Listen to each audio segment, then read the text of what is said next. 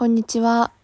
このラジオは、母千恵子と娘美香が、たわいもない話や人生について語り合う、親子雑談ラジオです。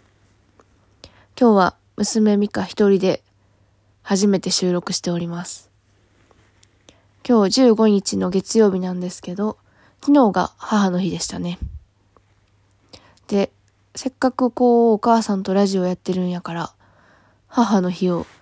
利用しない手はないと思って、ちょっと一日遅れだけど、撮ってみてますが、あの、一人で喋るってめちゃくちゃ難しいですね。だからこう、一人で YouTube したり、ラジオしたりしてる人すごいなと。改めて私は多分、誰かとじゃないと、これ、ポッドキャストできへんかったやろな、と、ちょっと思ってます。もともと喋るのが得意ではないし、自分の考えをこうまとめて伝えるっていうのがすごい下手なんですよ。だからこう、文章に書く方がやっぱ私はまとまるから、ちょっとこう、不慣れですけど、温かい目で、温かい耳で聞いてもらえたらなと思います。で、何喋ろうかな？お母さんのことちょっと紹介するか、改めて。あのー私のお母さんこのラジオで聞いてるとすごいこう、ね、あったかくて、なんかほわほわしてて、丸い優しい感じに聞こえますよね。そうでもない聞こえると思います。うん。でも昔は、なんかな、全然違ったよな。お母さん、21歳で私を産んでるんですけど、もともと音楽をやっていて、ドラムをやっていて、まあ、その影響でちょっと私も最近ドラムを習ってたっていうことがあったんですけど、眉、細い眉毛と、超濃い口紅と、タバコも吸って、お酒は飲まんかったんかな。そう。友達とライブハウスにライブ見に行って、なんかモッシュにも、揉まれて、歯かけたことあるって言ってたし、なんか割とこう、まあお母さんいて座なんでね、結構自分がこれって思ったことには直球でガンガン進んでいくような。まあそう思うと、家族の中でも一番、なんやろ、こう突き進む系なのかもしれないですね。それが、まあ離婚したり、こう、なんやろ、いろんなことを経て、まあ、ちょっとこうスピリチュアルのこととかも仕事にしだして、すごくこう丸くなったし、穏やかになったし、今すごい幸せそうに暮らしてるなと思います。うん。そうですね。あとなんかあるかなお母さんの話。結構、だから子育て中、私とか妹が小学校や、保育園、幼稚園、小学校、中学校、高校の頃はやっぱもっとお母さんはシャキシャキしてたし、ね、結構、全然怒鳴ったりとかもよくしてたし、ね。まあやっぱ人間って丸くなっていくんですね。そう。でもやっぱ昔からすごく、なんやろ、もちろん優しいお母さんで、あんまりこう、これやったらダメ、あれやったらダメとか、こうしなさい、ああしなさいっていうのは少なかったように思う。特に私には。まあ妹は、ちょっとこう、全然そんなことはないんですけど、昔は特にもっとふにゃふにゃして頼りないところもあったので、妹に対してはちょっともうちょっとこれ勉強しとか言ってることはあったけど、私は長女で結構お母さんをサポートする立ち位置にもいたので、なんか妹の送り迎え行ったりとか、家事手伝ったりとか。だから、なんかこう親子というよりは、私は結構戦友みたいな関係に捉えていて、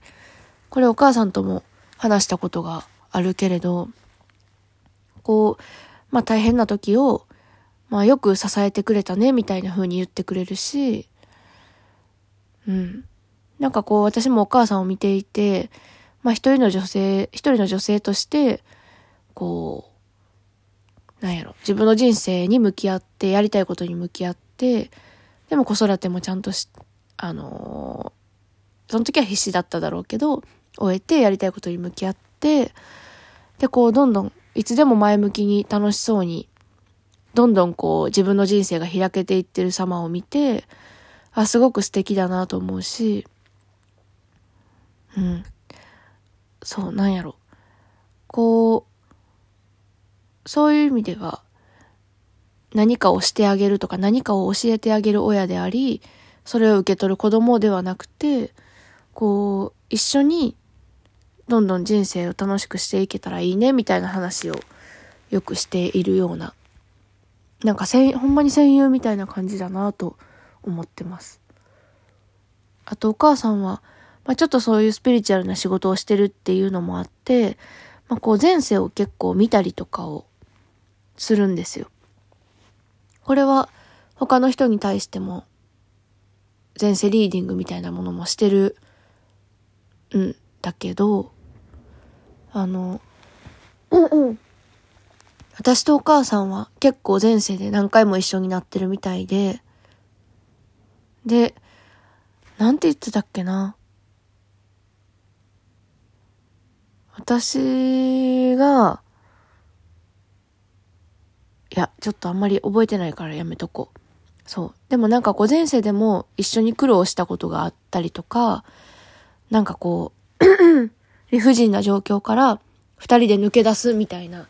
シーンがあったりしたらしいんですよ。だからなんか今世は、こう、いい人生を歩もうねみたいなのが、もしかしたら強いのかな。そう。ちょっと次の配信の時に、収録の時に答えを聞こう。なんかそういうことを言ってました。まあ、でも前世ってこれは私とお母さんの話に限っただけでなく、こう今世で、こう何か縁がある人、友達でもそうだし、同僚でも、まあ、特に家族なんかは濃い関係なので、特になんですけど、まあ、絶対こう、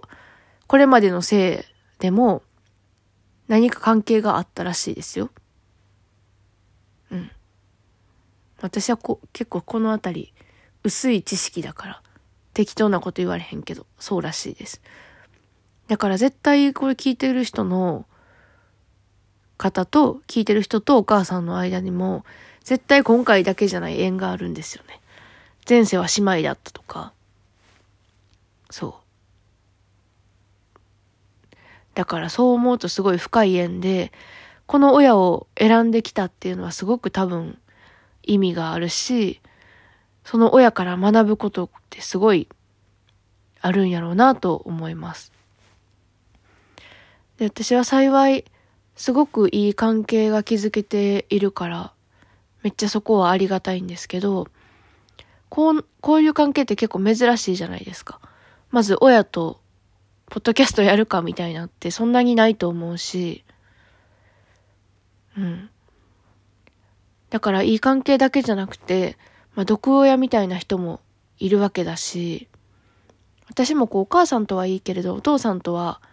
悪くはないけど、なんかもっといい関係になれたらいいのになんかなかなかな、みたいな。なかなかうまくいかんというか、まあこれぐらいの距離感がちょうどいいんかな、みたいな感じやったりするし、それは家族とか親戚とか、まあ関係とかその時期によっても異なるよね。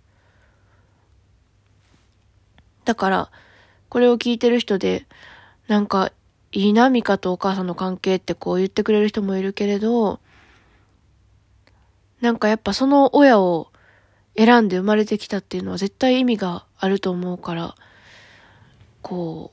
う、まあだからこう絶対、なんやろ、親子なんやからいい関係性を築築けた方がいいよねっていうつもりは全くなくて、こう、何？親子って言っても、